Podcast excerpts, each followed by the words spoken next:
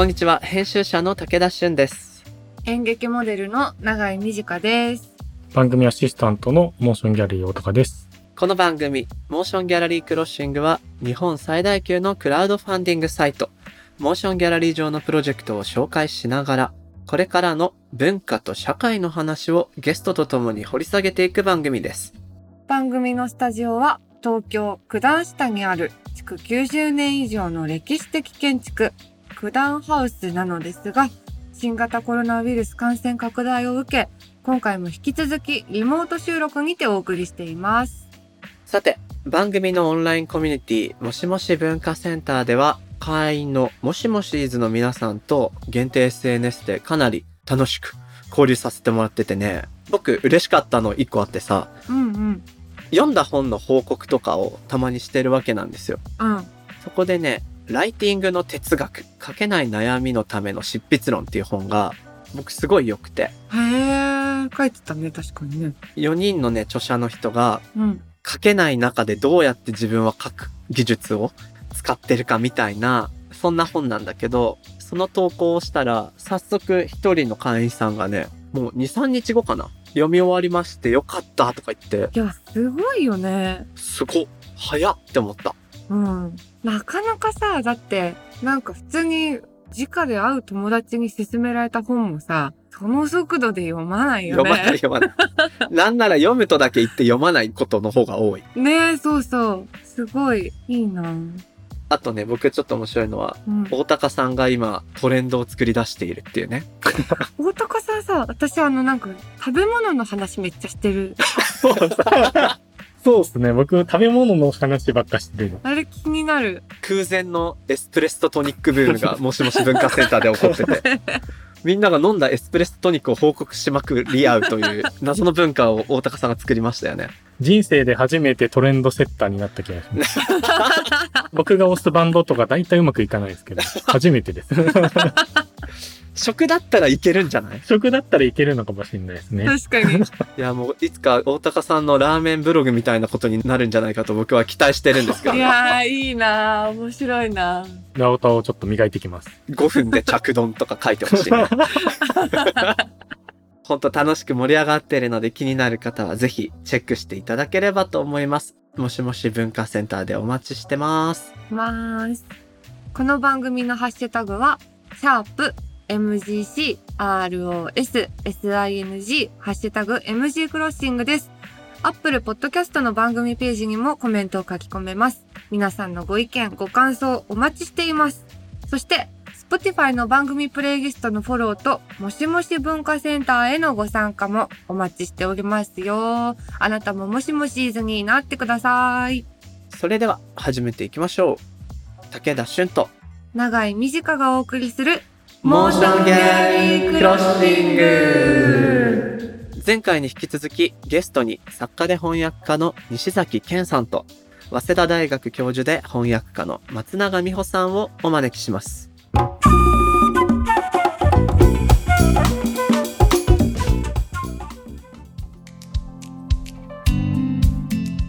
書き手である方が翻訳をするという時のパターンと、翻訳が専業である人っていうパターンでも何かこうスタイルが違うような気がするんですけど、松永さんはご自身で翻訳を手掛けるときにどんなことを考えて仕事されるんですか？そうですね。今は村上さんのお話が出たんですけど、村上さんは本当に多分ご自分の好きな作家の好きな作品を選んで訳しておられると思うんですが、うん。私だと例えば自分がこれやりたいですって言って訳す場合と、あと頼まれてこれをやってくださいって言われて訳す場合があるので、ええ。自分の文体についてはあんまり自分で判定できないんですけれども、うん。今西崎さんがおっしゃったようにそんなに自分にたくさん文体があってそこから選べるわけじゃないんですが、うんうん。私の場合は作者の文体に結構影響されることもあって、はい。前、オーストリアの女性作家のシュトレールビッツっていう人のものを訳したら、その人すごく文章が短いんですね。ぶつ、ぶつって文章が切れて、すぐに丸が打たれるみたいな、わざとその人すごい短い文章を書く人なんですね。ははは。で、それをずっと訳してたら、私自身の文章がすごい短くなって、自分もすぐ丸を打つようになって、もう完全に映ったなっていう感じで、憑依したんですね。はい、逆に憑依されちゃったこともありますけれども、はい、はい。あと逆にものすごい文章長い人もドイツ文学だといるので、ええなかなか一つの文が終わらない。そういう人のやってると本当にどうしようどうやってこの文章をどこかで切らなくちゃやっぱり読みにくいなって思って切ったりするんですけれども、はい。本当に作者に翻弄されている気がします。なるほど。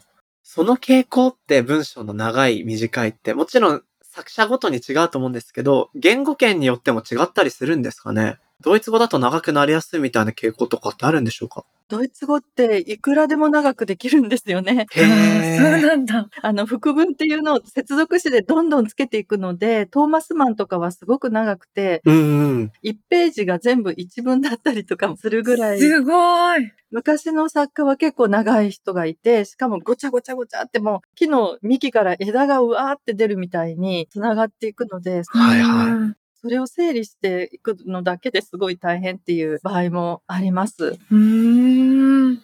面白い。だからそういう部分も、ある種翻訳では活かしながら、そうですね。原文の魅力として残していかないといけないわけですもんね。そうなんですね。でもあんまりわかりにくいとちょっと文句が出ちゃうから、やっぱり編集者の人にも読んでもらって、ええ。どこまでが許容範囲かみたいな、やっぱりある程度こう現在の読者にとってうん、うん。読みやすいものにもしなきゃいけない場合もありますよね。その辺がすごい葛藤があるところです。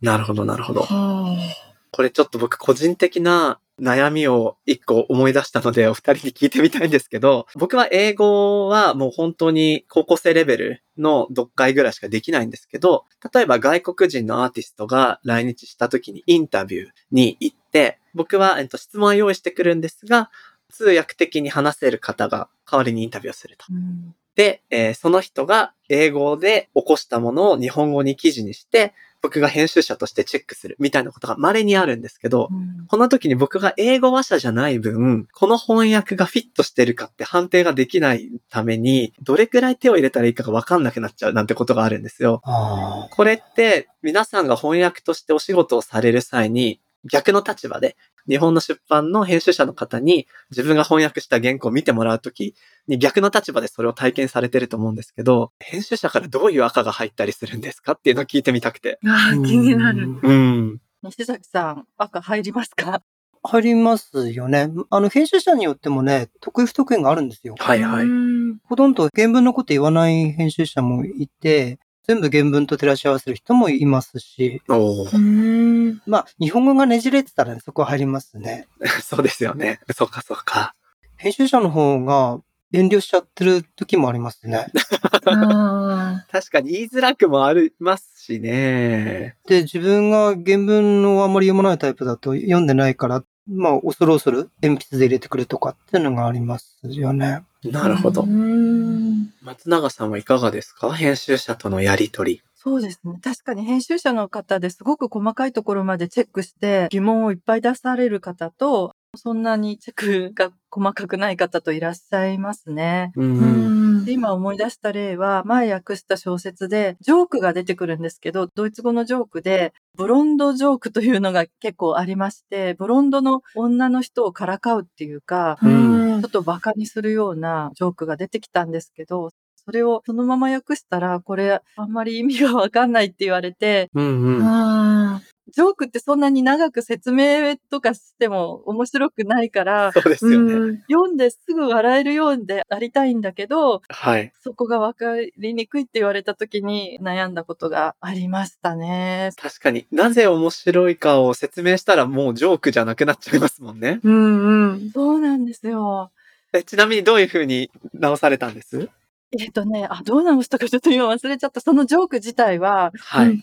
ブロンドの女の人が地下室に落ちたらみんな何と言うかっていうジョークなんですね。うんはい。あ、でもちょっと説明しちゃうと、ドイツってあの普通の住宅に地下室があるとこがすごい多いです。はい。はい。へえ。普通の住宅でも地下室があって階段があってそこからまあ落ちるってことはあるんですけど、うん。うん。ブロンドの女の人が地下室に落ちたらみんな何と言うか、ビールを持ってこいっていう、それだけのジョークなんです。ほう。え？地下室はそれだけで温度が低いから、もう自然にそこが貯蔵庫みたいになってて、はいはい。ビールが置いてあるんですよ。でもビールを持ってこいっていうのはひどい言葉で、本当は大丈夫とか、怪我してないとか言ってあげなきゃいけないのに、あ、そうかそううんか。うんうん。みんな、あ、落ちたか、ちょうどいいビール持ってきてっていう、ついでにってことか。なるほど、なるほど。はいはい。そんだけしか言ってもらえないっていう、かわいそうなジョークなんですけど、これ分かりにくいですよね。でもね、今これくらい説明しないと確かに。全然わかんない。分かんないから、あの時どうしたのかなちょっとなんか足した気がしますね、そういう説明を。生活の背景とかをね、説明しないとわかんないですもんね。そうですね、はい。なるほど。うんいや、結構そういう細かな工夫というか、まあ、編集者も日本語を見て、まあ実際に読者は日本語として読むわけですから、うんうん。まあそういう部分での違和感っていうのをコメントしていくんだろうな。勉強になります。そうですね、最初の読者ですから、編集者の人の意見はすごく大事です。うんうんなるほど、なるほど。もういきなり結構深いところのお話入っていきましたけど、はい改めて日本翻訳大賞にちょっと戻ってみたいんですが、うんうん。えーここまでね、選考の仕方、どんな風に作っていったのかなんていう部分を聞いていきましたが、はい。そういった過程を経て、どんな作品が選考に残って、今回、第7回になりますが、どんな作品が対象になったのか、長井さん気になるよね。気になります。今回の対象作品だったり、推薦作品の特徴について教えていただけますか？あの、2冊出ましたね、今回はね。マーダーボットダイアリー、マーサ・ウェルズさんっていう女性作家の方が、今回女性2人だったんですね。初めての SF 作品の受賞だったんですよ、これが。あ、そうなんですね。今まで候補には何度かなってるんですけれど、受賞したのは初めてで、ほうほう。これはですね、ロボットの物語で人間をもう守るために警備するわけなんですよ。で、一人称の話なんですよね。その自分のことを、まあ、兵器って言うんですよ。うん。兵器の説明が難しいですよね。兵器って武器のことじゃなくてね、兵者みたいな兵っていう字なんです。ヘリクだっていう時の、はいはいはい。うんうん。ロボットの人間じゃないんで、木っていうその単位で、はいはいうん兵器って言うんですよ、自分のことを。自称兵器なんですね、一人称うは。んははは。なるほど。そのマーダーボットの一人称で、自分のことを兵器って言って、そのデスマスで語られてるんですよね。珍しいことにね。ほうほう。ずっとすごい長い話なんだけれど、私はなんとかですみたいな、うん一応丁寧語で書かれてて、それも珍しいですね。うん。はい。うんうん。デスマスであんまりいい翻訳って俺個人的にはね、記憶にないんですよ。はい。あ難しいんですよ。どうしても距離感が出てしまうんで。そうですよね。緊迫した場面でもデスマスっていうなかなか緊迫感が出ないみたいな確かに。ーうんううん。ん。アクションとかも当然ありますし、非常にその人見知りのロボットなんだけれど、うんうん。アクションの時はすごく豪快なんですよね。そういうところもデスマス。へもうキャラクターがとても面白くて、人間が苦手なんですよね。うんううん。でも人間と接触していろいろ扱わないといけないんで、ブツブツその人間の悪口をたくさん言うんですよ。愚痴をね。それなんだけど趣味がドラマなんですよ。人間のドラマが大好きで、へえ。それで仕事の合間とか、下手したら仕事の間でもそのドラマをこう頭の中で見てるんですよね。はいはいはい。い。で、人間との圧力があった時、あのドラマではこうだったみたいな考えてるわけですよ。なんかそのキャラクター造形だけでもちょっと惹かれてきますね。可愛らしい、憎めない感じがしますね。そういう面でも、あと SF 的なプロットの作り方とか、シチュエーションの作り方も一流ですよね。だから、これはもう売れないわけはない、読まないわけはないっていう風な。んうん。でも、それを訳した中原直也さんは、もう平家っていうのは別に愛なんですよ。普通に。ううん。I am とか、あなるほど。I went to とかなって。はいはい。でもそれを兵器と訳したのが中原さん。ほう。やっぱそ、の翻訳の妙という部分では、愛という一人称を兵器とした、そしてデスマス調でありながら、緊迫感のあるシーンも描けている。うんうんそういう部分ですか？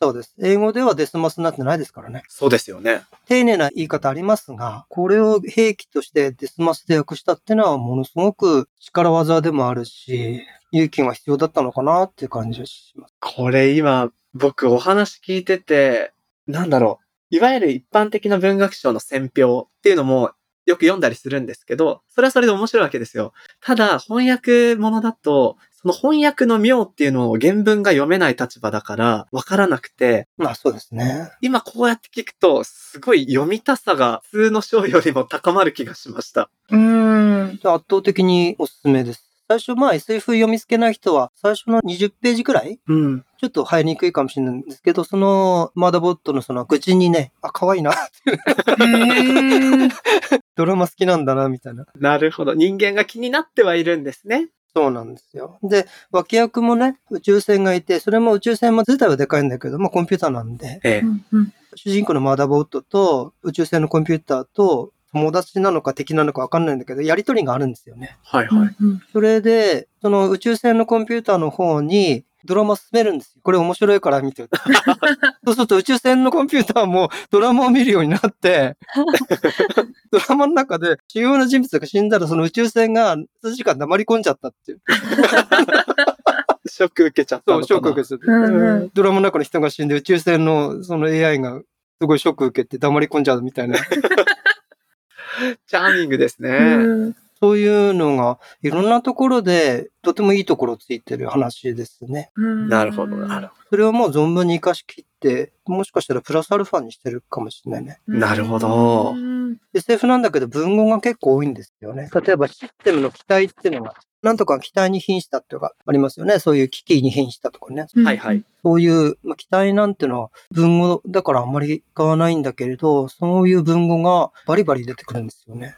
はあ。そこはなんかちょっと無機的な感じを出したかったのですかね。面白い工夫ですよね。それが味わいになってますよね。なるほど。うんうん。あるところではもうカタカナで全く説明なくて、ハード SF みたいなはい。言語のカタカナでガンと出してくるところもあるんですよね。はいうんその一方で、昔の日本語みたいなところをガンと突っ込んでくるところもあって、それのデコボコもすごく面白いです。うんうんうん長井さん、気になるね。この翻訳家からの目線での分析、読みたくなるね。そうですね。うん。なんか、私は本当あんまり読まなくて、外国の本も。でも、急に読みたくなりました。やっぱり、お話聞くと。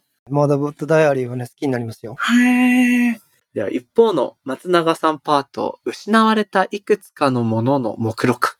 こちらもご紹介いただいていいですか？はい。えっ、と、これはドイツのユーディット・シャランスキーという、今40歳ぐらいの作家の作品なんですけれども、ドイツ語圏のものが賞を取ったのは7回目にして初めてなんですが、おお。へー。意外だな。今まで候補にはなってたけど、取ったのは初めてですね。それでこれはすごく変わった本なんですよ。はい。うん小説でもない、エッセイでもない、おノンフィクションでもないみたいなジャンルがまず特定できないような不思議な本で、これはでもタイトルに失われたいくつかのものの目録ってある通り、うんうん今はないいろんなものが出てくるんですよ。それがでもね、ツアナキ島とか、ゲーリケの一角獣とか、うんうんうん。サッフォーの恋愛歌とか、マニの七経典とか、ちょっとでもあんまり普段考えたこともないようなものが入ってまして、はい。で、それぞれの文章が、なんかページ数も統一されてるみたいなんですけれども、うん。全部16ページずつなのかな。なんかそれで、どれかの章はちょっとエッセイ風に書いてあったり、どれかの章は短編小説風、ちょっと百科事典の項目みたいに書いてあったり。でもこれはすべて今は存在しないものについての作者の考察というか想像も交えた不思議なストーリーがそこに展開するんですよ。へえこ。れはちょっとまたね、珍しい本で、どこから読んでもいいっていうか、別にうんううん。んあらすじが統一してあるわけでもないから、気になったところ読んでみればいいし、それでこう展開する世界が、なんか自分の想像したこともないような不思議なところに連れてってくれるっていうような、ううんうん。ん。そんな形の本です。面白い。いつどこから読んでもいい感じですね。で、何歳になって読んでもいいかな。は若い時読んで、しばらく経って読んだらまた全然違うものが見えてくるかもしれないですし、ー。うんうんこの登場するものたちっていうのは、現実にかつてあったものなんですか？そうですね。あったけれども、海に沈んでしまった島とか、はい。うん建物で取り壊されてしまったものとか、こういうのがあったと伝えられているんだけれども、断片しか残ってないみたいな、面白い。そういういろんなものがコレクションされてまして、はい。歴史の切れ端みたいなのを詰め込んだ本というふうに言えるんですけど、あとはこのユージット・シャランスキーっていう人がブックデザイナーでもあるので、はい。うん。自分の本を自分でデザインしているんですね。なるほどうんドイツ語版と日本語版が全く同じ想定で出ていまして、すごい再現してるんですよね。そうなんです。一章ごとに黒い中表紙がつけてあるんですけど、はい。はこれがね、じーっと見てるとこの黒い中に浮かび上がってくるものがあってい。、ええこれちょっと近くで見せられないのが残念なんですけど、それぞれの章のテーマになってるものが、写真のネガみたいにこの中に実は隠れてるっていう手の込んだ本なんです。うわあ、はあ。これは紙の本で読まなければですね。そうですね。これは本当に物として面白い本で、日本で出すときもドイツと同じように出すっていう約束でね、やったそうなんです。あ、そうなんですか。すごい、そうなんだ。ページのめくり向きが違うんですけど。ああ、まああ。そうですよね。で、これを細井直子さんっていう方が訳されたんですが、本当にハードル高い文章だと思うんですけれども、とっても工夫を重ねて訳していらっしゃるっていうのと、あとこれはあの、ソーシャルトランスレーティングプロジェクトっていうもので翻訳されてるんですけれども、はい。うんゲーテインスティテュートという、日本でいうと国際交流基金みたいな機関がありまして、うんうん。ドイツの言語とか文化を外国で紹介するっていう、そういうゲーテインスティテュートがこの本を選んで、複数の国で同時に出版するっていう、そういうプロジェクトなんですね。なるほど。なので、これ、細井直子さんは翻訳する際にワークショップがあって、著者の人ともお会いして、もう自分の質問をどんどん著者にぶつけることができて、あと各国で同時に翻訳するプロジェクトなので、いろんな国の翻訳者とも連絡を取りながら、難しいところ、ここはどうやって訳したかとか、お互いに情報交換しながら訳したという、すごい。そういうのは珍しいというか、恵まれてるというか、う。んうん。普通はなんかなかなかできないプロジェクトで訳されているということで高く評価されました。そのソーシャルな翻訳のプロジェクトにこの本が入ったっていうのは何かこの著者の特徴なり評価なりが影響してるんですか？そうですね。それを選んだのはゲーテインスティテュートだと思うんですけれども、はい。多分本それ自体のレベルが高いというか、うん他に例を見ないユニークな本だからっていうことがあると思いますし、ユーディット・シャランスキーが本当に今油の乗った著者だっていうこともあると思います。なるほど。あと、まあ、いわゆるベストセラーとはちょっと違うかもしれない。だから商業的にほっといてもどんどんこう翻訳されるっていうタイプともちょっと違うかもしれない。すごくこう知的な面があって、はい。これはでもぜひ外国で翻訳紹介されてほしいっていう、まあ、願いも込めて選ばれたんじゃないかなと思います。なるほど。はあこれは翻訳っていう部分での妙。この細井直子さんの役は、松永さん的にはどういう部分に惹かれるところがありましたか？そうですね。エッセイもあるし、小説もあるし、本当に章ごとに文体もかなり違っているんですね。あ、さっきその作者の文体に振り回されたっていう話をしたんですけれども、これは一冊の中にいろんなタイプの文章が詰まっていて、バッターボックスに立ってすごいいろんなボールが飛んでくるみたいな変化球や直球が来るよ。で、それを全部打ち返そうとすごい頑張ってるっていうか、もう全力でそれに応えてるっていうのが読んでても伝わってきますし、はいはい。これは一応原文と照らし合わせたんですけれども、本当に誠実にごまかさないで訳してるなっていうふうに思いました。うーん談笑ごとに文章の雰囲気やタイプが違う分、バリエーションが多いので翻訳もそれに合わせて、モードを切り替えながらやっていく必要が多分終わりなんでしょうね。はい、そうだと思います。いやー、面白いなこ こうやって選評聞いてるだけでもどんどん。いや、もう僕今日とりあえずこの2作、マーダーボットの方は実は買っているんですけど、失われたいくつかのものの目録、書店でちょっと見つけられなかったんですが、これは紙で読まなくてはと思ったので、うん探したいと思いました。えーここまで二人に様々なお話伺ってきましたが、今回前半部はこのあたりまで。にしたいと思います。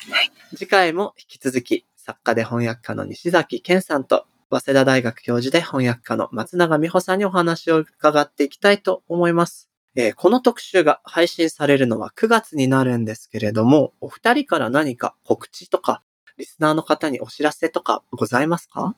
西崎さんからじゃあ何かございますか？もう1年以上前に出てる本なんですけど、京都の人文書院から全ロック誌っていうのが出ています。ロックミュージックのね、始まってから2世紀半くらいのものについて長々と書いてます。すごい、わあ体調です。全ロック誌を読んでくださればと思います。はい。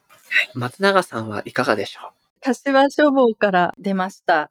移動図書館の子供たちっていうタイトルのいろんな作家や翻訳家の方が集まってアンソロジーになっています。ううんうん。へえ。短編小説集という短文シリーズですよね。西崎さんも書いていらっしゃいますし、あと翻訳大賞で言うと、斉藤真理子さんとか参加されているんですけれども、あと、これも同じ柏書房から出ました。夕暮れの草の冠ですね。こういうタイトルの。なんか想定もとても素敵なんですが、うんうんこちらは岸本幸子さん、あと斉藤真理子さんと西崎さんももちろん参加していて、私も短編小説を書かせていただきましたので、お。これ割と最近出たんですけど、紹介させていただきます。ぜひこちら、リスナーの皆さんもチェックいただければと思います。はい。お二人の詳しい今後の活動は、ホームページや SNS 等をぜひチェックしてみてください。それではひとまず西崎さん、松永さん、ありがとうございました。ありがとうございました。どうもありがとうございましたありがとうございます。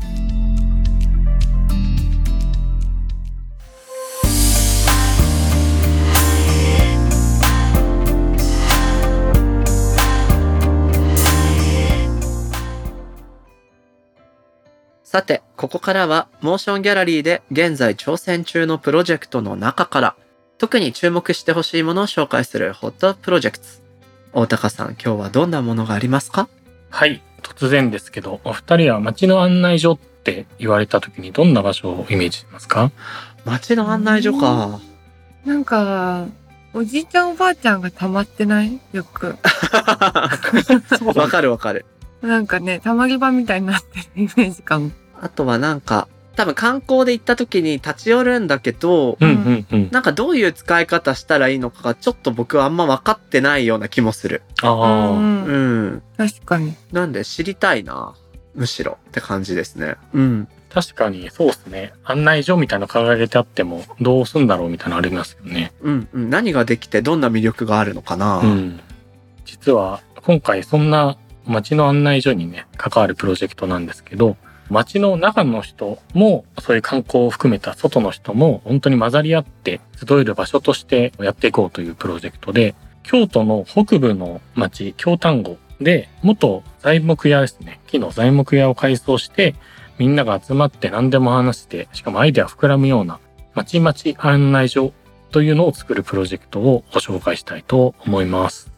で、今回そのリノベーションする元となっている元材木屋なんですけど、まあ、すでにこう移住の支援業務の拠点として使用されている場所で、毎月もう200人もの人が訪れる場所になっている場所なんだそうなんですよ。へえ。本当移住したいという移住希望の方や、まあ、つながりのある人には、街の面白さをこう伝えられている状況だということなんですけど、一方で課題としてそうではない人ともつながるきっかけをより模索していきたいなということで、もっとこうどんな立場の人でも誰でも来られるようにハードルを低くしたいということが今回のプロジェクトのスタートらしいですと。なるほどど。町っていうタウンもあれば、町々な人っていうのも多分かかっている名前の町々案内所みたいなんですけど、町々な人が混ざり合って、しかも待ち合わせができる場所うんっていうのをコンセプトに、ほっと一息つける場所、町々案内所っていうのをオープンするためのプロジェクトになります。なんかさ、やっぱ街の案内所の主要なさ、使い方って、観光で来た人に、ここいいですよとか、うんうん。案内する場所ってイメージじゃん？そうね。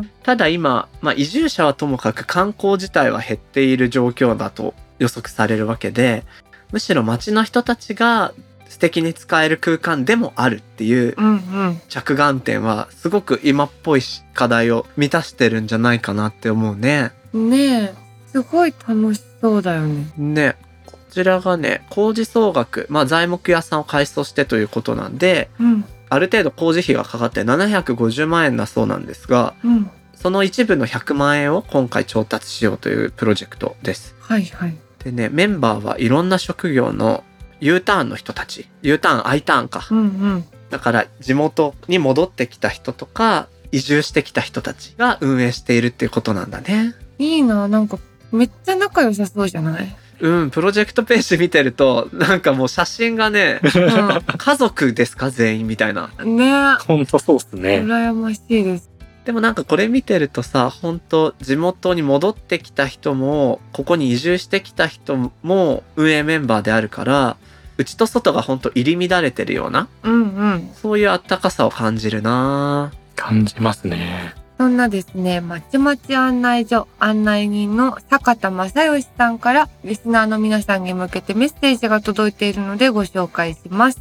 公民館でもない、カフェでもない、誰もがふらっと立ち寄れるまちまち案内所は、コミュニティ×案内所をテーマに、地域の人や U、I ターン者がお互いに地域内外のことを紹介、案内し、暮らしや仕事のつながりを作っていく場所です。一人でフラッと来て楽しめるカフェスペースや、みんなの本棚スペース、雨の日や子供たちと遊べるくつろぎスペース、仕事をしながらアイデアも妄想できるコワーキングスペース、おじいちゃんおばあちゃんの知恵も一緒に学べるものづくりスペースなど、まちまちな人が関係性を築ける場を目指しています。ということです。あーいい場所になりそう。なんかこういうところがね、地方、地域にあると、うん交流の拠点になるし、うん。ね。とても有意義なんだろうなと思います。はい。坂田さんどうもありがとうございました。このプロジェクトはモーションギャラリーで9月30日まで。ぜひチェックしてみてください。